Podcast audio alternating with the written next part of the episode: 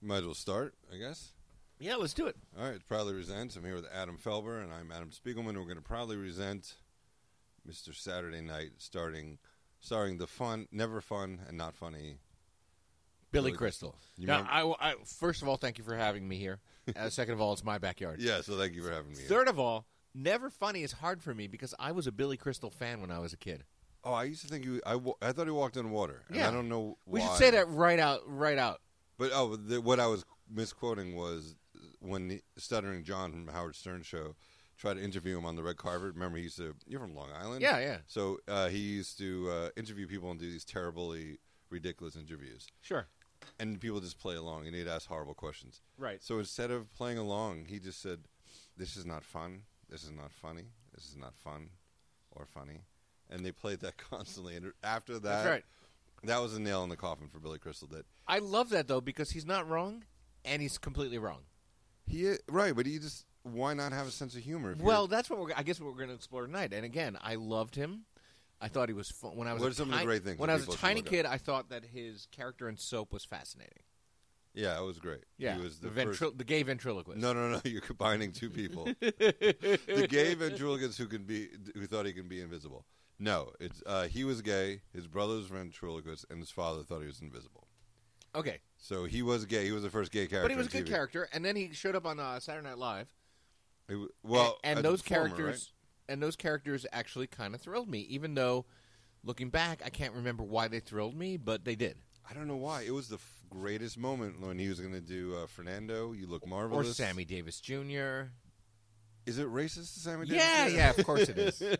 well, I don't even know. I mean, it's definitely blackface.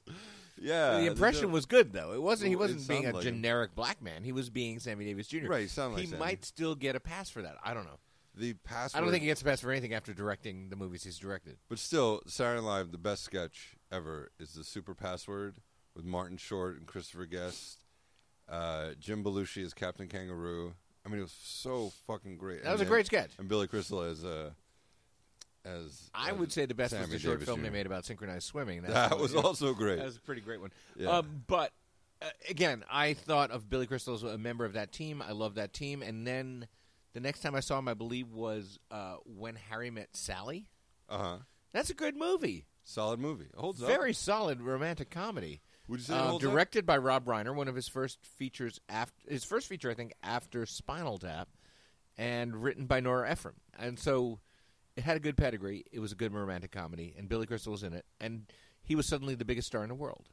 I think what you you kind of by saying yeah, it was Rob Reiner and a great writer, Nora Ephron, Billy Crystal's in it. So I think if he doesn't have full control, it works. But once Yeah. he gives himself full control, Well, that's what happened. That's and why then we're we come here. to Mr. Saturday Night, the first movie he he directed, he co-wrote it.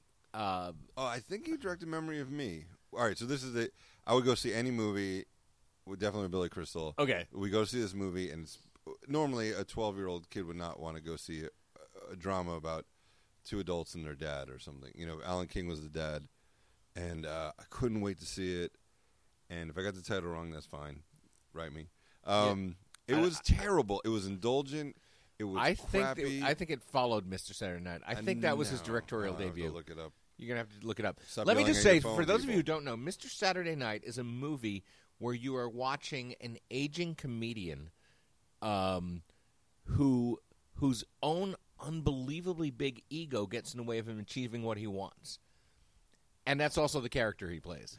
Hello. hey, hey, come on. that's absolutely true though. Yeah, it's 100 percent true, and it was also kind of based on the character he played on Siren Live, which Buddy is Young also- Jr. Not it- based on it's the same name. Yeah, but it's not the same same character. To credit to Billy Crystal, this character was heavily flawed, and not it wasn't like It was he was an old Jewish comedian in New York. he self sabotaged himself all the time. Yeah, that's the idea behind the character. The one of the main problems is, and we'll go through the movie at, at length, I, I guess, if you're still listening.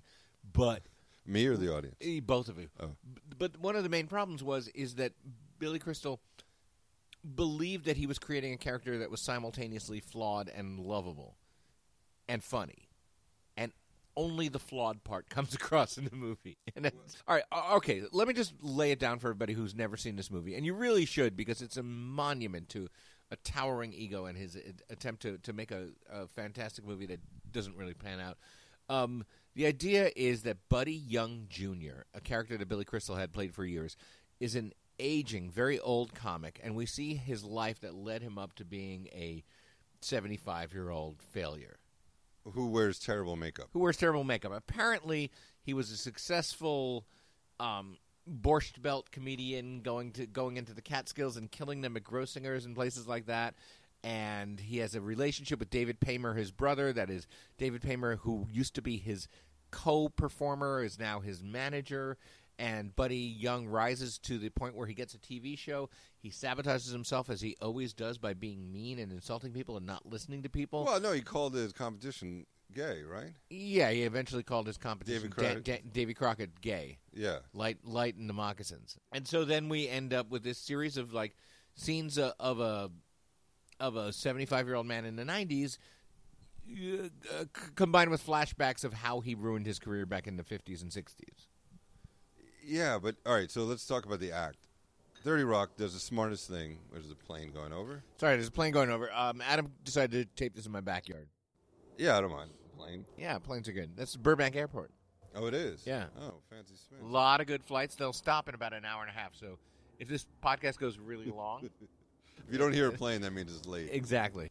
the material is not good. On 30 Rock, they were smart enough to hardly ever show material that they did on their fictional show because unless they were making fun of it or making a point or It's whatever, very hard to make a make a comedy about a comedy being made, and tha- and everybody's it's not running gonna into be that. funny. The studio something on the Sunset Strip, the uh, Aaron They Sorkin thing? tried it. They tried. It was terrible. Yeah, They- he- famously, they pretended that a Saturday Night Live type show might open its season with a pa- a song parody of Modern Major General uh, by Gilbert and Sullivan. Yeah, yeah, the current stuff like that. Yeah.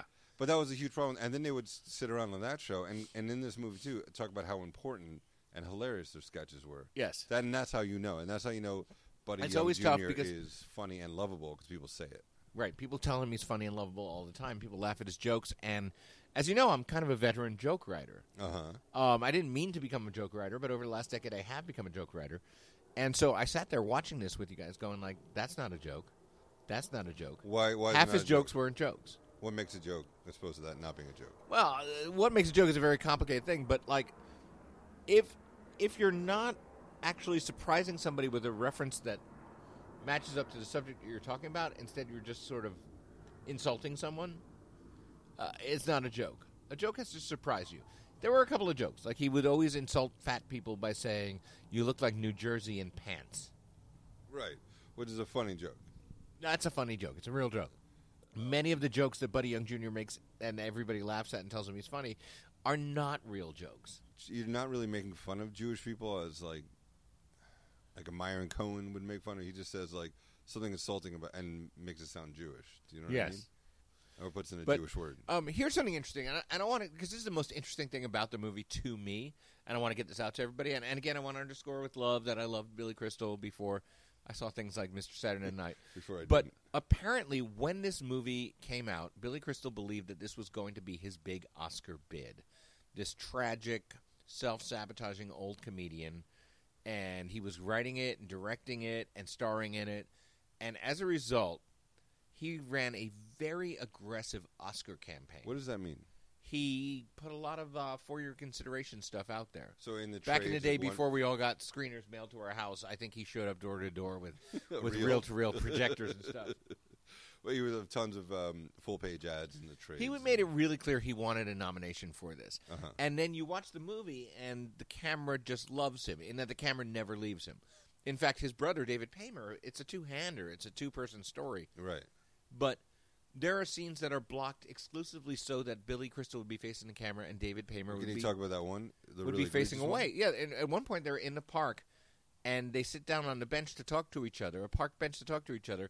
It's a backless park bench with David Paymer facing away from the camera and Billy Crystal facing for, t- towards. He it. says, "Let's sit on the bench." So Paymer sits down facing uh, the pond. yes, And Billy Crystal sits at the end of the bench. So, he, facing the camera, which is facing the pond. yeah. Yeah, And Paymer has to I- turn around, and you can see like a, a lip maybe Yeah. and a part and of he his does nose. that in scene after scene, and so I think this was the first hate fuck in the history of Hollywood because Billy Crystal runs this aggressive for your consideration campaign, and he does not get nominated for anything, let alone Best Actor. But David Paymer gets nominated for Best Supporting Actor, Right, out of which the I'm not blue. sure he deserves. Although he is quite credibly great good. actor, yeah, yeah. he's really good.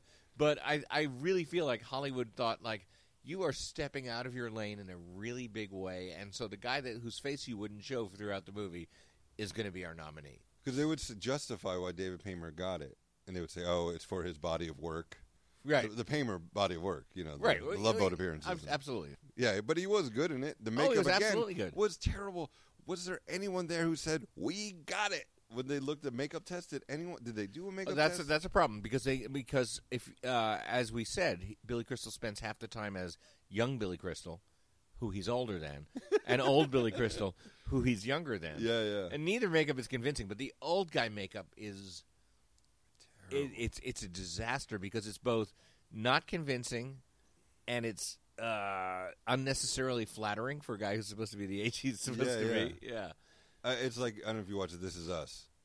I don't. When you watch uh, Mandy Moore and her Do you new watch that and boyfriend. cry a lot? Apparently, everybody watches it. And I watch it from the moment it starts. I'll start crying, and then when they show episodes from next week, I'm crying during the credits. Is it really that good? It's really good.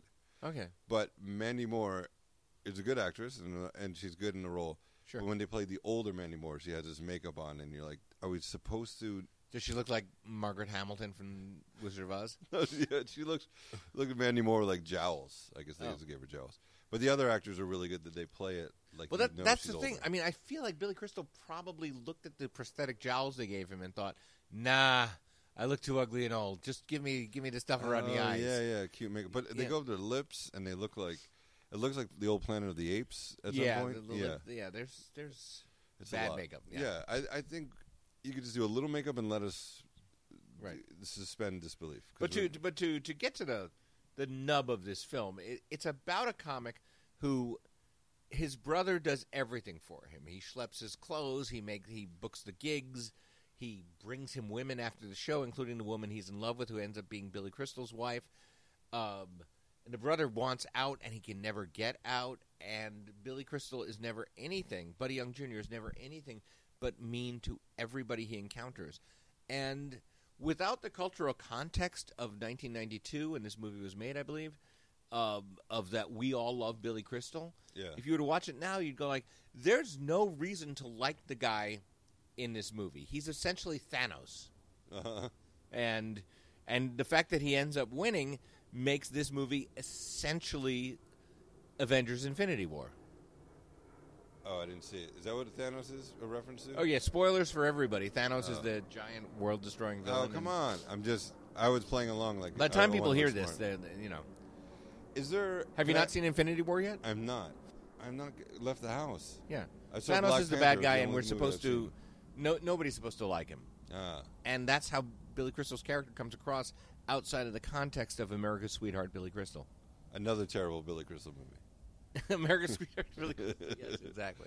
Uh, let me ask you a question about your neighborhood. Yeah. Is there a police chasing a, he- a um, airplane? Is that what's going on? No, it's just the Burbank Airport. Okay, because I hear Oh, the police followed No, by we're, airplanes. we're directly uh, uh, west of the Burbank Airport.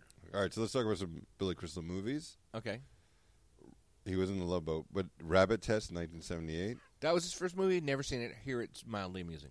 I would like to see it. Directed by Joan Rivers. Yeah. I remember in the ads when she came out and said, I directed a movie about a guy who's pregnant. Yes, Uh, TV show, The Movie. Do you know anything about that? uh, sketch movie. I think. All right, that makes sense. And then he was on Soap. And then let's go to something relevant. This is Spinal Tap in 84. Yeah, he well, he was v- had a very hacky part in Spinal Tap. He played the mime When- waiter. when And was it? basically his only significant thing was go was telling his fellow mime waiters, uh, "Come on, let's move it. Mime is money."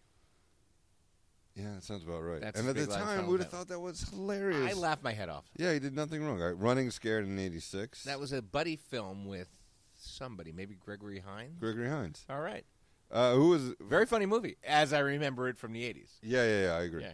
Throw Mama from the Train, which is 87, which was a funny Danny movie. DeVito, right? Yeah, great Yeah. movie. Fantastic. 1988 was a movie called Memories of Me, Oh, which uh, I will check to see if he directed. I don't think he directed it. I, I remember reading that that Mr. Sinette was his directorial debut. So you're about to be proven wrong, and everybody gets to hear you searching Wikipedia. And I am proven wrong. Okay, let's keep Hen- moving. You know who directed it? I do not. Take one guess. Wrong. dir- Henry Winkler. Okay. I Uh, love Oh, Henry Winkler. yeah. Ha- Harry Met Sa- Then Memories of Me was just so bad. Um, Harry Met Sally, Great City movie. Slickers, Yeah. which is a great movie. City Slickers. I loved it at the I would time. hesitate to watch it again. Yeah. Well, we watched some of uh, City Slickers too.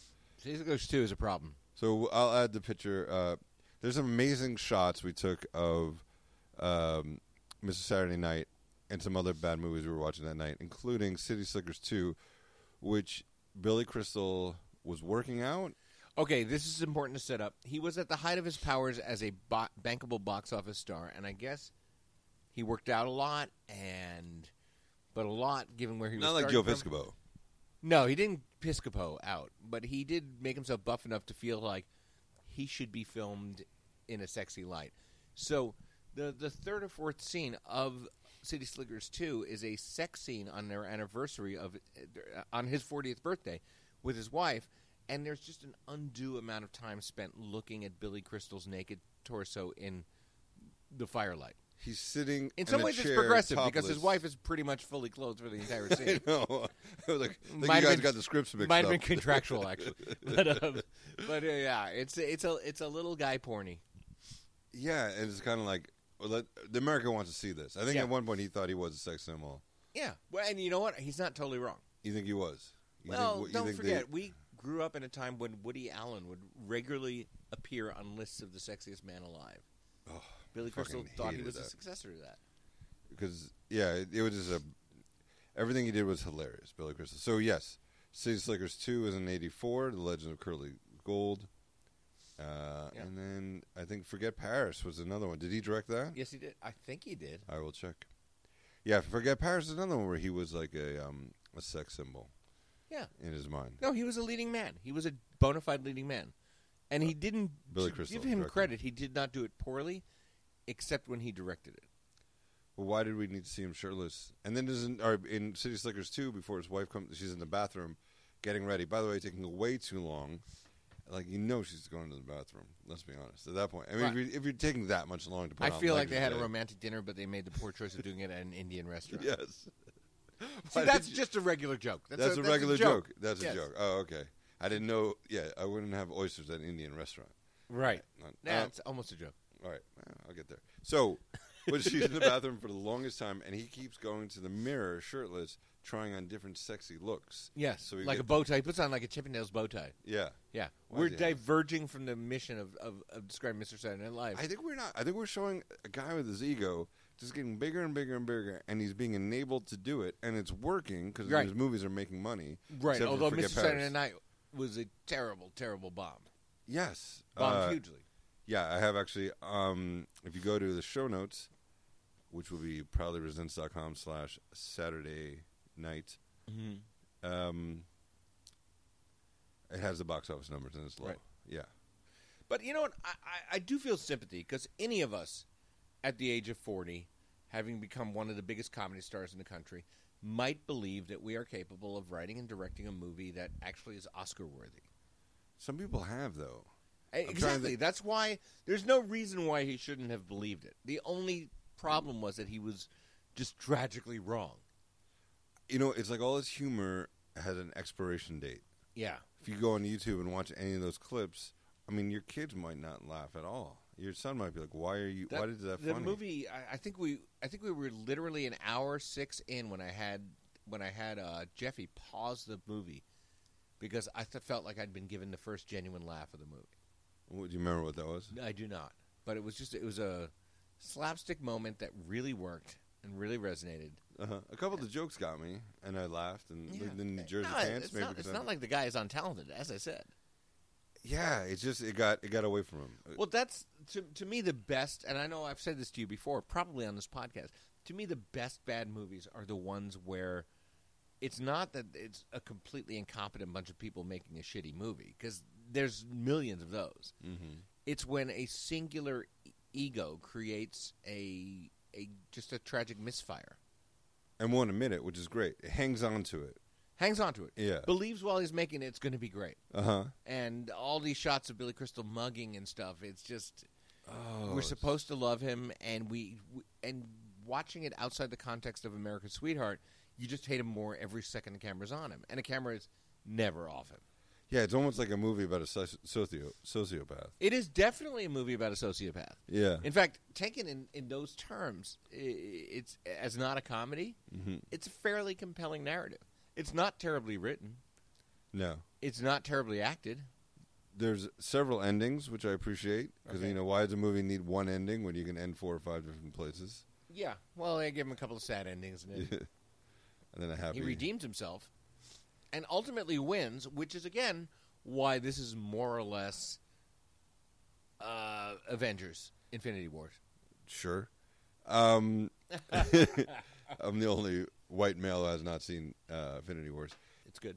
He starts out the movie. He gets frustrated because he's doing these shitty old age homes, which which is a real thing. They do these matinee performances at old age homes. You, oh, you know this? yeah, yeah. You know, what he used to do Wendy Liebman used to do him. Oh, really? Yeah, he's I knew Wendy. yeah, she's hilarious. Very good comic. There was like actually some like news report about him, and they're like, "There's Wendy Liebman." I was like, "Wow, yeah, she's such a great comic." Anyway, so he Boston starts out. comic, Wendy. Oh yeah, Yeah. he um he starts out doing these things like "Bu- this is bullshit, this is bullshit, and he tries to get a bigger career and doesn't, and then ends up back there and he's happy. So Right, except he ends up back there in Florida where it's warm among his friends with packed houses Yeah, who are yeah. laughing at him as opposed to half empty houses who hate him. right, which he was trying to get the, chase that dream, and he Right. realized his dream was always there, which would have been a good ending if they did that.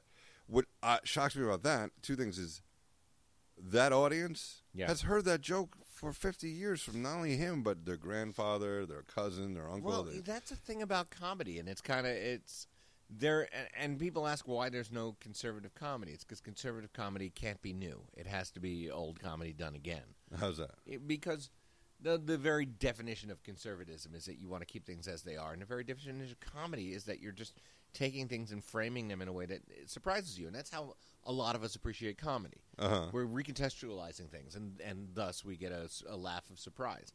But there's another kind of comedy, and it's one that we disregard, I think, at our peril because it's real, which is the I'm going to laugh because this is the moment when I laugh What do you mean? it's the it's the comedy of remembering why something's funny and enjoying it again. Uh-huh. And we know what we all enjoy that kind of comedy too.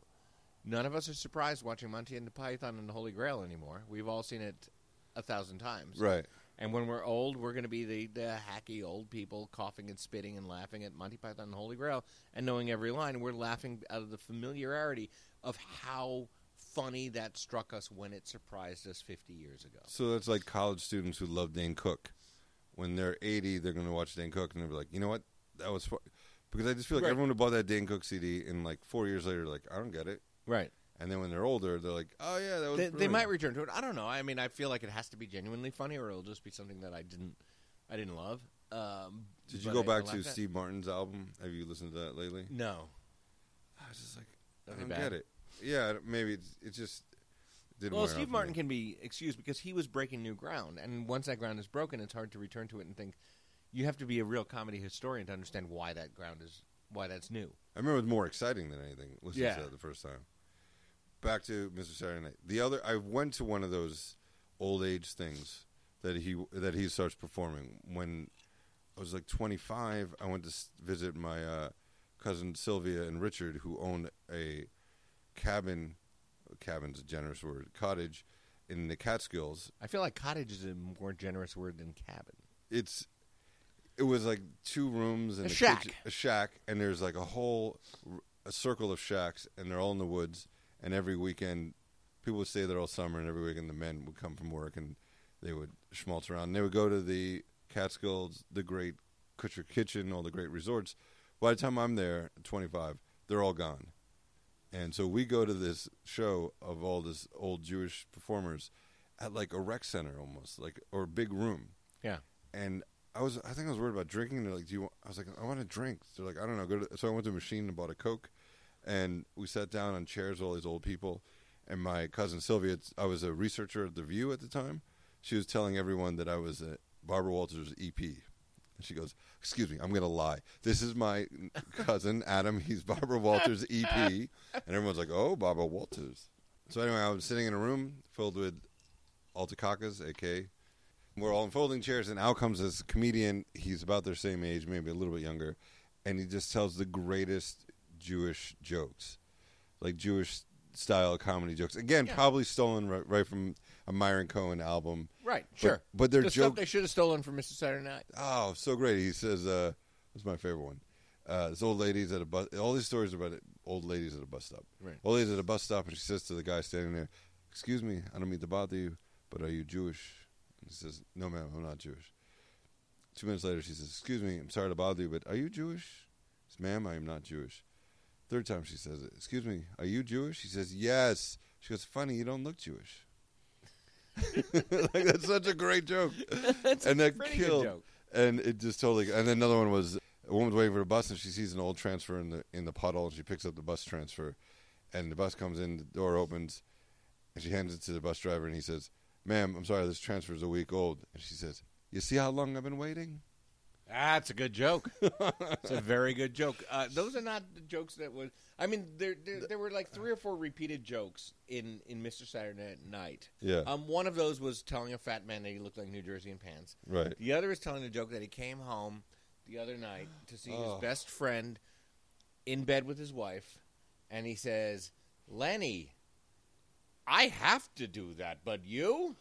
It's such an old joke. It's a very old joke. It's a good joke, but it's such an old joke, and the fact that he lifted it and made it like his joke, I, I felt weird. That one was of the central jokes. joke themes of the movie, yeah, was That was so was weird. embarrassing, yeah. So anyway, this Byron Cohen guy does his act, and then an old Jewish guy comes out and sings old Jewish songs, and every song was a killer because they all, like you said, they knew the songs.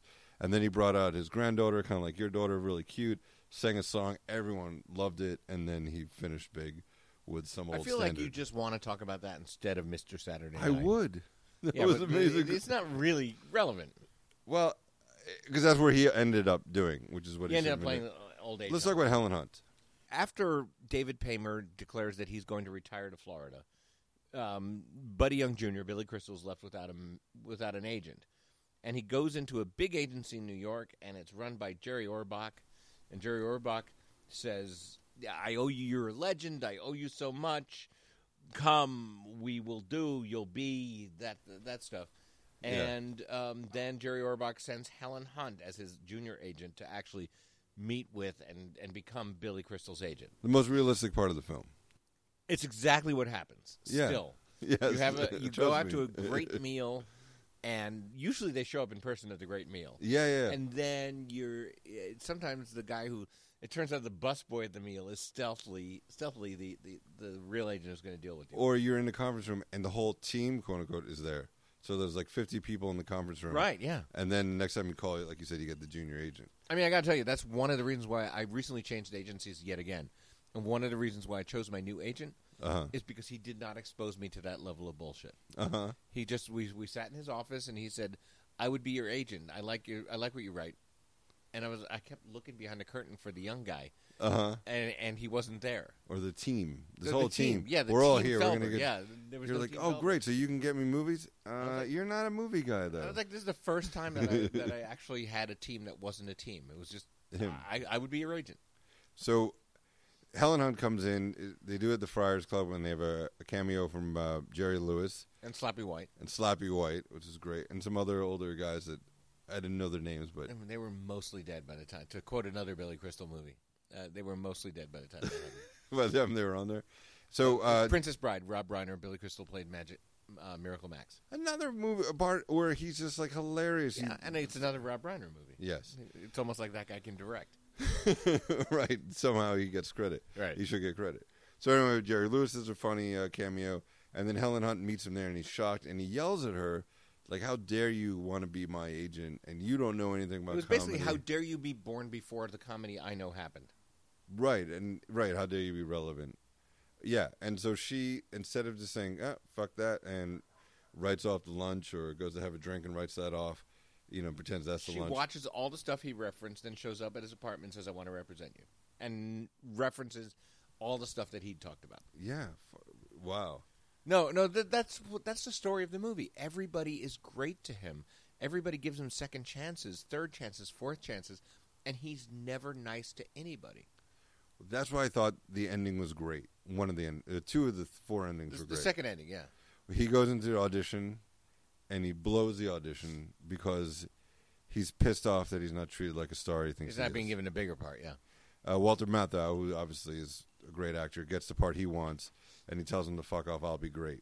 Right. And then the brother says, "You tricked me again into helping you, and you fucked everything up." Paymer. And and that should have been the end of the movie. For your consideration, David Paymer. But then he and they leave the building, and Billy Crystal chases after him, and he tops him with another monologue, which is not as important because you don't. The Paymer He's being a monologue is important. douchebag. Yeah, but you needed that moment for Paymer to say, "You ruined my life. Fuck you." Right. And then And Billy Crystal follows him, does a bigger monologue where he says, "You're just enjoying my second hand, you know, you're, Yeah. you're my shadow and stuff."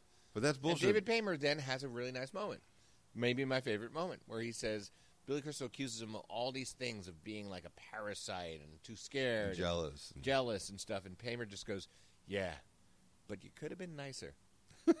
and you know, let's give Billy Crystal credit; he probably wrote that line, and Right. he directed that line. True. But in a movie where the, the protagonist never comes across as, as sympathetic at all, right. you, I, you just want to cheer. You want to carry David Paymer out on your fucking shoulders. The other part of the ending I loved was Paymer comes and sees him. And apparently, Paymer always wanted to be an artist, and we know this because we see Paymer's him. character, Paymer's character wanted to be an artist, and we know this because when he sees Billy Crystal's future wife in the audience, and he falls in love with her, we also know he's in love with her because he's drawing her a perfect drawing of her. Oh, it's a Not- great sketch. It's a great. sketch. He should be on the Titanic. Like that's how good he is. He yeah, should be a he, yeah, bellman he should, on he the Titanic. should be on the Titanic. Yeah, He was. It was. It was creepy. So it was. but creepy you know what? In a very, very significant way, Uh huh. in that movie, he was on the Titanic. Oh come on. Come on, Come that on. movie was a giant failure. that hit an iceberg. Another Jew. Hey. hey, yeah, so he's an incredible artist. At the end, he paints a picture and gives it to Buddy Young Jr., and Buddy Young's really moved by it. Now, I would have been fine if we never saw the painting. I would love if we'd never seen the painting. I loved Then it what could the have been like painting a Pulp was. Fiction kind of thing. What's in the yeah, Jack yeah. and Jake case? Or that Let's great look up moment in Cheers where she paints him a picture. Um, Shelley Long paints Ted Dancing a picture, and he sees it, and he's like, "Wow!" And we never get to see it. Oh, really? Yeah, it's a great moment. I don't. I don't know that. So I thought, but I I like the picture that it did I show. was too young. You're dating yourself. what is TV? Um, what would they show the picture and it's the two of them performing as kids? yeah, like which they is- did back in the old days. Yeah, so I thought that was sweet. it was very sweet. Yeah, It, it- it wasn't like there was no merit to this movie. It was that this movie was tragically marred by overreaching ambition. and crap. I mean, there was more crap on the scale to make you. Yeah. We we probably hit the five good moments. Or, yeah, we hit we hit all the good moments, and then there's just all these really bad moments where, uh, again, if you don't buy into the idea that this guy is inherently likable because he is played by Billy Crystal, you're watching a monster get what he deserves for most of the movie. Mm-hmm. Yeah, and did he cheat on his wife? Was that alluded to or said at all? Um, I don't think I don't think they I don't think did, he get to did. there. So I don't think he did. 'Cause No. I think they would have alluded to. No, he was clearly a philanderer before he met her, Right. and then they have this romantic scene where he lies to her and says that he like he basically doesn't have any time for women, Oh, I don't and know. then they end up together. But uh, we don't see him philandering. We just know that he doesn't care that much. We know she's a great woman, be- and she's love is life because when they're walking by the water, she lives out a huge burp. Yes. And then he makes a Ugh. joke about her burp, and Would- he tells her that she's funny. Oh yeah, it's so condescending. You're right. You, we they pointed give, out they when we give her watched two it. jokes that, that he doesn't laugh at, which, by the way, is very realistic. If you're a co- comedian, you don't always laugh. You just say that's funny. That's true, but it's just kind of like you're funny? Question mark. I didn't realize that. Yeah, I'm funny. Yeah. give me give me some credit. Uh, I thought, yeah, I thought she was a good character. Kind of stood by him. Let's talk about the daughter. He has a daughter who's a drug addict. We know Played she's by a drug someone who never worked again.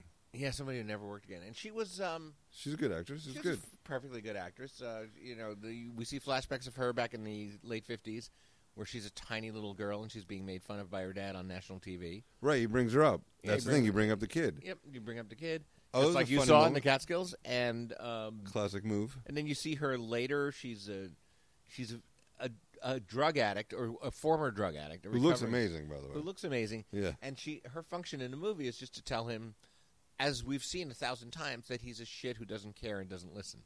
uh huh. And then how does he redeem himself like all movie dads do?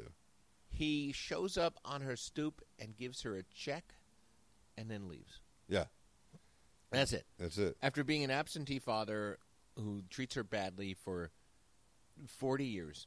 He gives her a check for thirteen thousand dollars, leaves, and that resolves her relationship. that he got from his inheritance. He Yeah. Mm-hmm. just gave it.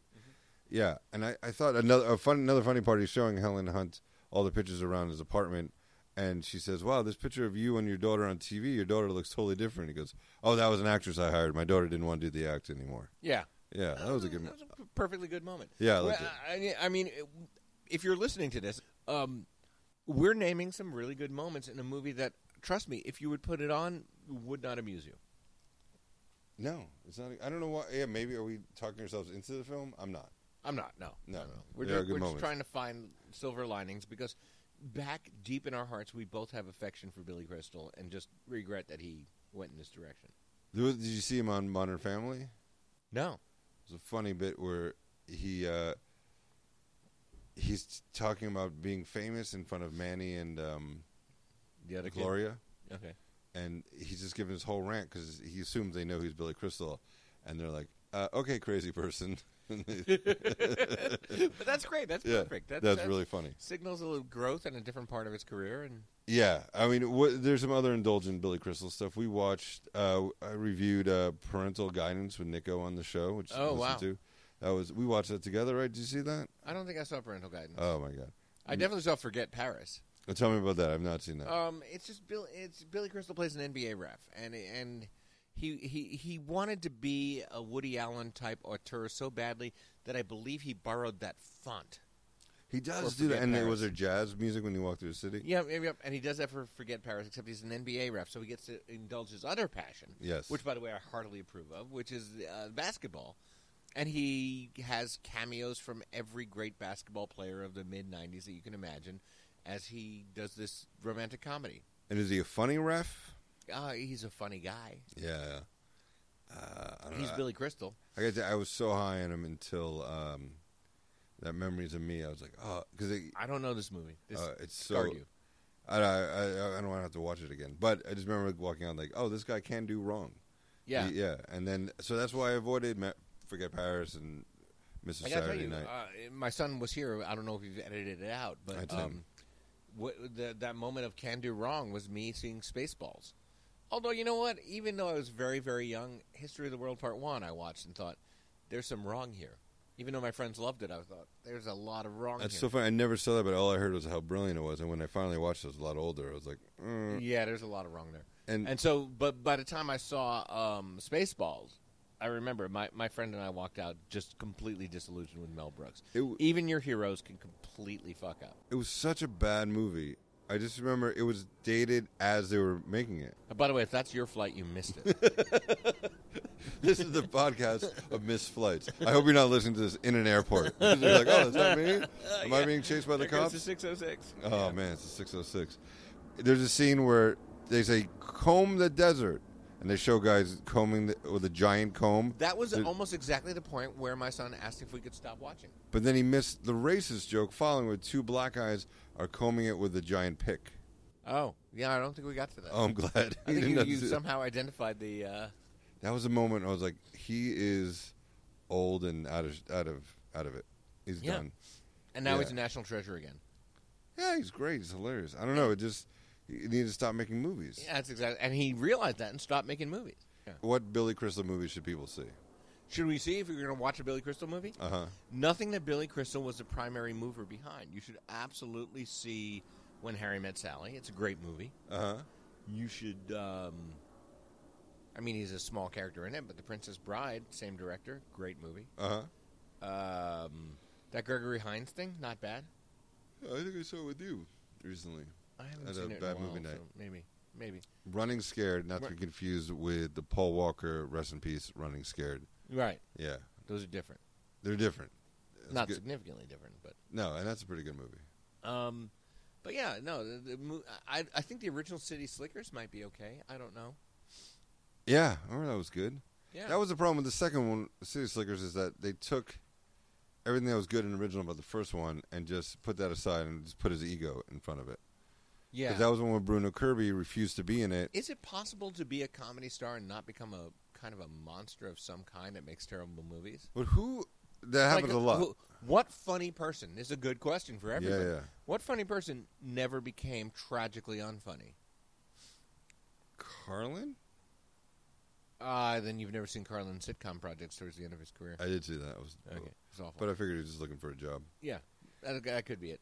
Uh, no, but who didn't? do- Who was still? Who, Who made didn't their own make movie? Tragically bad movies. Like Like Harlan. Robin Williams was the funniest man on earth, and then he made some tragically bad movies. Yeah, but again, I think just for money. I think like someone with their ego jumps in, like Harlem Nights, the Eddie Murphy movie. Like he admits now that all these Spike Lees were making movies, so he's like, well, now I have to make a movie too, and he Right. should not have.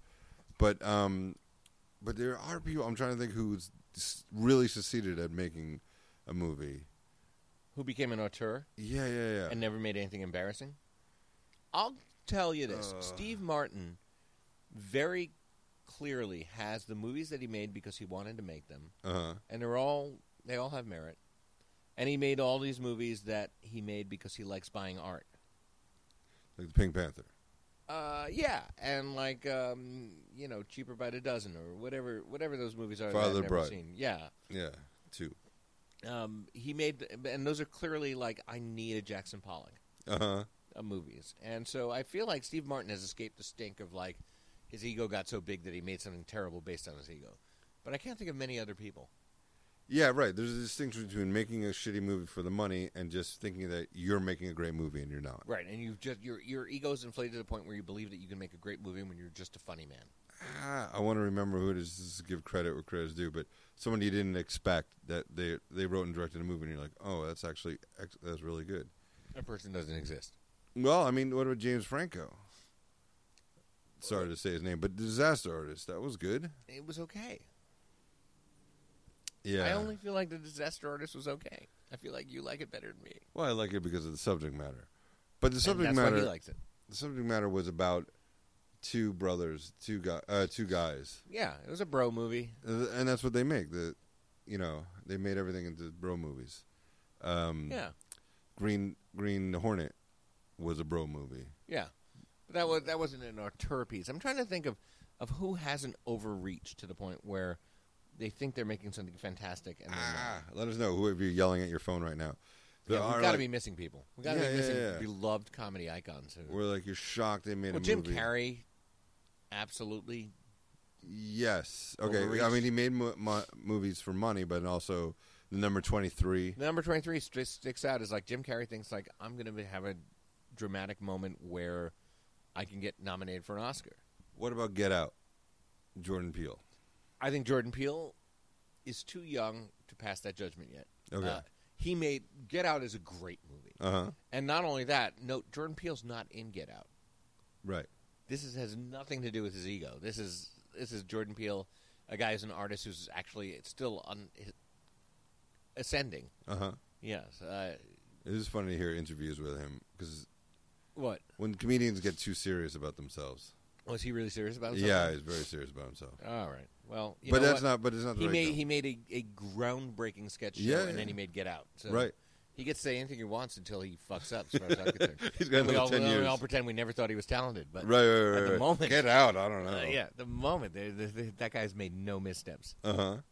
Oh, that's really good. So, listen, if you want to hear more fascinating conversations with Adam and I talking about films, you go to Proudly Resent the Best of Adam Felber. Oh, that's right. Is this going to be added to it, or It's going to be. I, well, I don't know. I we'll currently see. don't feel like it should be. It was until certain people came out. Yeah, sorry. No, no, no. Uh, yes, this will be on there. Um, and there's about like between 10 15 episodes. Yeah, including there's, some of them Old are Dogs. really fun. Yeah. Like I feel like the one that you recently reissued of me and Rico Galliano and you talking about Rocky Four is a Yeah. particularly good one. That's a great one. That's hilarious. Old Dogs was one, I think the first one.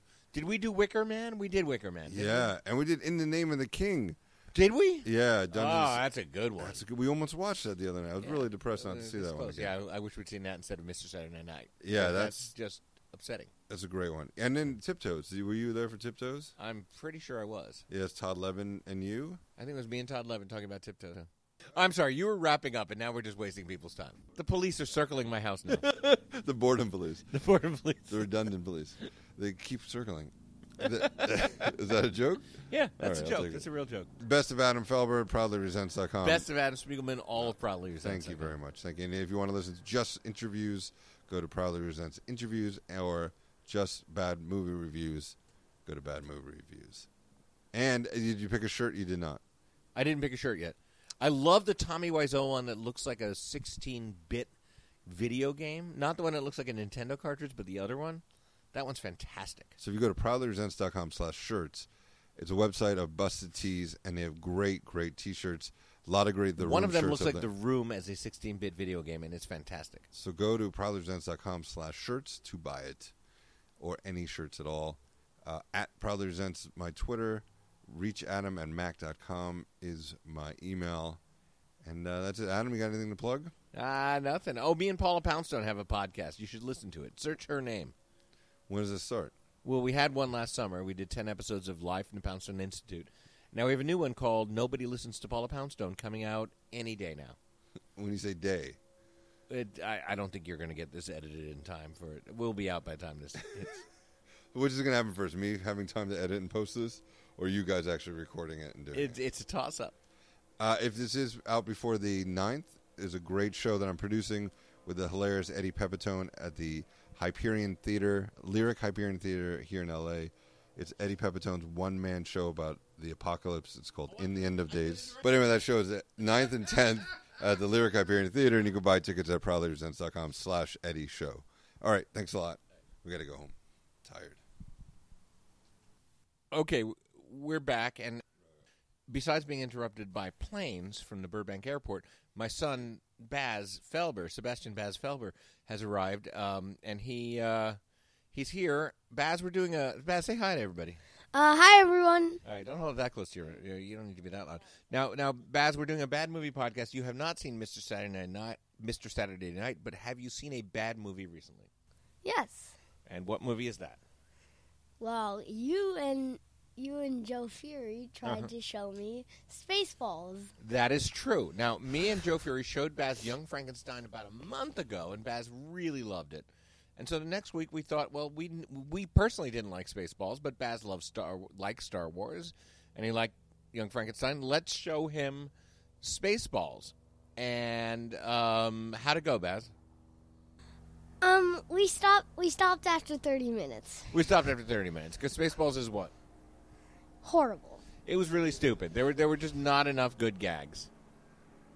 Yeah. And uh, and so uh, The- that's, that's your review of Spaceballs. Anything else Yeah. to say about it? The only one we ac the only gag that was actually good was the was the dark dark helmet one where we where um Rick Moranis is Dark Helmet. Yes. Yes. um where where he said I don't need to strap in. Right. And, then- and then the- his head bumped, bumped against that, and Giant. everyone take a five minute break in the middle of light speed. yes. And, yeah. That was the only part that was funny. Okay, great. Well, Baz, thank you very much, Baz Felber, everybody. And apparently, here's another hazard: we now have, we now have Vivian Rose Felber, my five-year-old daughter. who- What do you need to tell me, Vivian? Because we can edit this out. Why don't you say it onto the into the microphone? This is Vivian Rose Felber, my. I'm gonna tell you who you are and who he is. Okay, who are we? Don't be that close. It's really funny, Daddy's name. All right, what are your daddy? What's daddy's name? What are the names? Um, so this guy's name is Adam Daddy, Uh huh. and this guy's name is Adam Spiegelman, and that's all the names I have. And I have Baz Pelba, Right. Okay. and that's all I have to Thanks say. for identifying everybody. Now, can you close that door as you go back in? Because me and Adam have to finish recording this thing.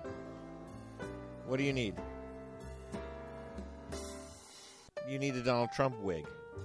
Okay. All right, so both of you take your Donald Trump wig and go inside. Thank you very much. How much of this can you edit out? All right. Bye. okay. They really do have their own Donald Trump Trump wig. They have a Donald Trump wig. Yes. It's funny. When we were kids, we, we didn't even have like a Nixon mask. No. No. And they and they, It's and they kids both today. do Donald Trump impressions. Oh, they do. This Who is the it? world I'm living in. Who has a better impression? Well, Baz really has some of the words. Vivi has some of the attitude. Uh-huh.